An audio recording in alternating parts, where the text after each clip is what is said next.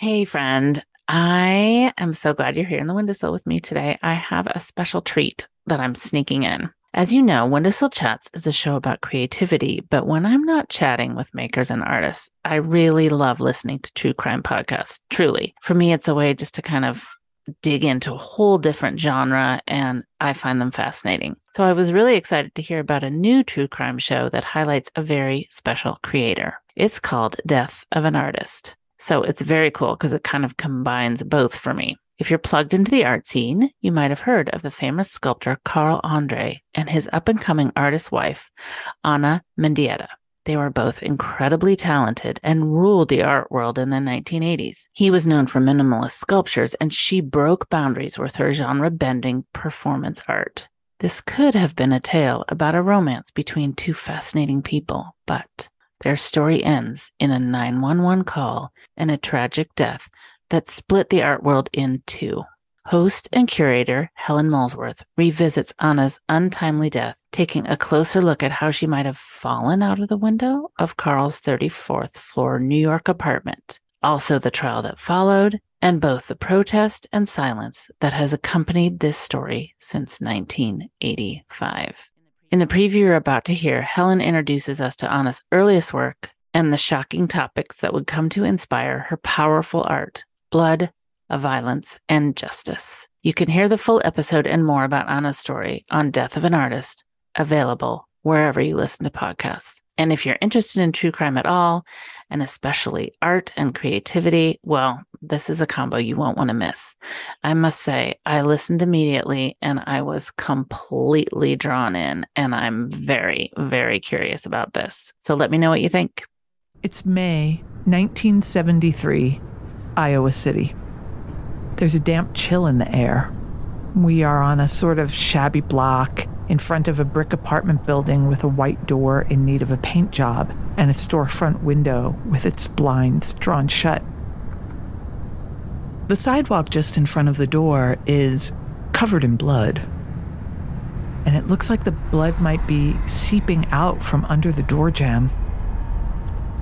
It's a busy weekday, and as pedestrians pass the puddle of blood, they notice it and casually step around it. Eventually, a man in a green and black plaid jacket pauses and looks around, as if looking for an explanation. When none comes, he walks away. Then a well dressed white woman uses her umbrella to poke at the bloody puddle. But after a moment or two of inspection, she also walks away. Finally, an older gentleman emerges from a nearby storefront and silently cleans up the mess and the evidence of whatever happened is suddenly gone. And with it disappears any account of whose blood was spilled and how. The whole scene is being captured by two young women in their 20s, sisters, who sit in an old car parked nearby. One of them holds a Super 8 camera, the kind you'd make home movies with back then. The other snaps photos with a 35mm camera. They are Ana and Raquelín Mendieta, Cuban refugees who landed in this unlikely place as children. In 1973, Ana was a first year MFA student at the University of Iowa. She was funny, loud, outrageous, and had a take no prisoners vibe. And, in the way of sisters, she had roped Raquelín into helping her make a new piece. And like many works Ana made, it would come to seem tragically prophetic in the wake of her death. She basically staged what looked like the remnants of you know physical violence with what looked like blood in the doorway of a building and i thought it was extremely powerful for a very young artist to be doing that and to be doing it in this small, largely white town of Iowa City was fascinating to me. That's Connie Butler, one of the many curators who would come to admire and study Ana Mendieta's work in the decades that followed. The photos and film the Mendieta sisters took that day would ultimately become a work of art called Moffat Building Piece. The fact that it still exists only in these little 35 millimeter slides, which you know you have to get very close to with a loupe and it's a very intimate way of viewing these things, you know, that implicates you as a viewer too, almost as if you are yourself looking at a crime scene.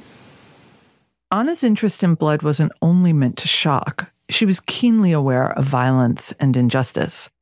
When she made the Moffat building piece, she was investigating her own community's reaction to a brutal crime, a rape and murder that had happened on campus a few months before. Here's how she explained her inspiration. A young woman was killed, raped and killed at Iowa in one of the dorms, and it just really freaked me out.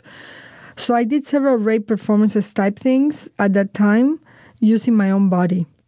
I did something I believe in and that I felt I had to do. That's not actually Ana Mendieta's voice you're hearing. That was Tania Bruguera, another artist from Cuba, who you'll hear from more later.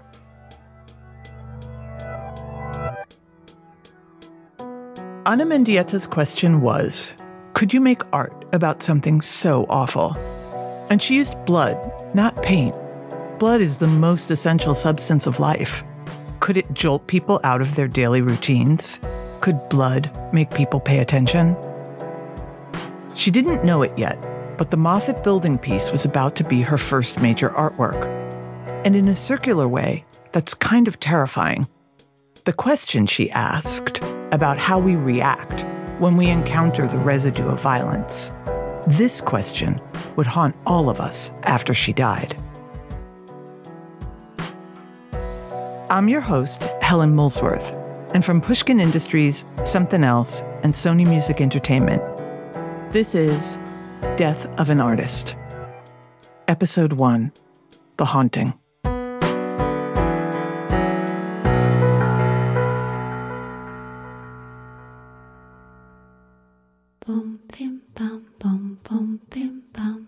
My entire professional life, I've been a member of something called the art world an exclusive network of artists, gallery dealers, curators, collectors, and philanthropists. For two decades, I was lucky enough to be a museum curator, making me one of a small group of cultural insiders who determine what art we see and how we talk about it. In the museum world and in art history, there are a lot of unspoken rules about what you can say publicly and what is supposed to stay private It turns out I wasn't that good at sticking to the script. And I guess I'm still not good at it because I'm going to tell you Ana Mendieta's whole story, all the way to its shocking and troubling end. And much to my surprise, I discovered it's a story many of my colleagues in the art world would prefer I didn't tell. At first blush, it seemed like people didn't want me to talk about it because of who else is part of that story Ana's husband, the famous sculptor Carl Andre. He is one of the so called fathers of minimalism, a cultural hero to many, a revered artist with lots of connections, and he was a suspect in Ana's death. Even though Carl Andre and Ana Mendieta were a highly visible art world couple, even though something terrible happened between them the night she died, you will not read about it on a museum wall label or in most art history textbooks. Reviews of their exhibitions tend to take care of it in a sentence or two. You would not know that Mendieta's death divided the art world in 1985, and in many ways still does.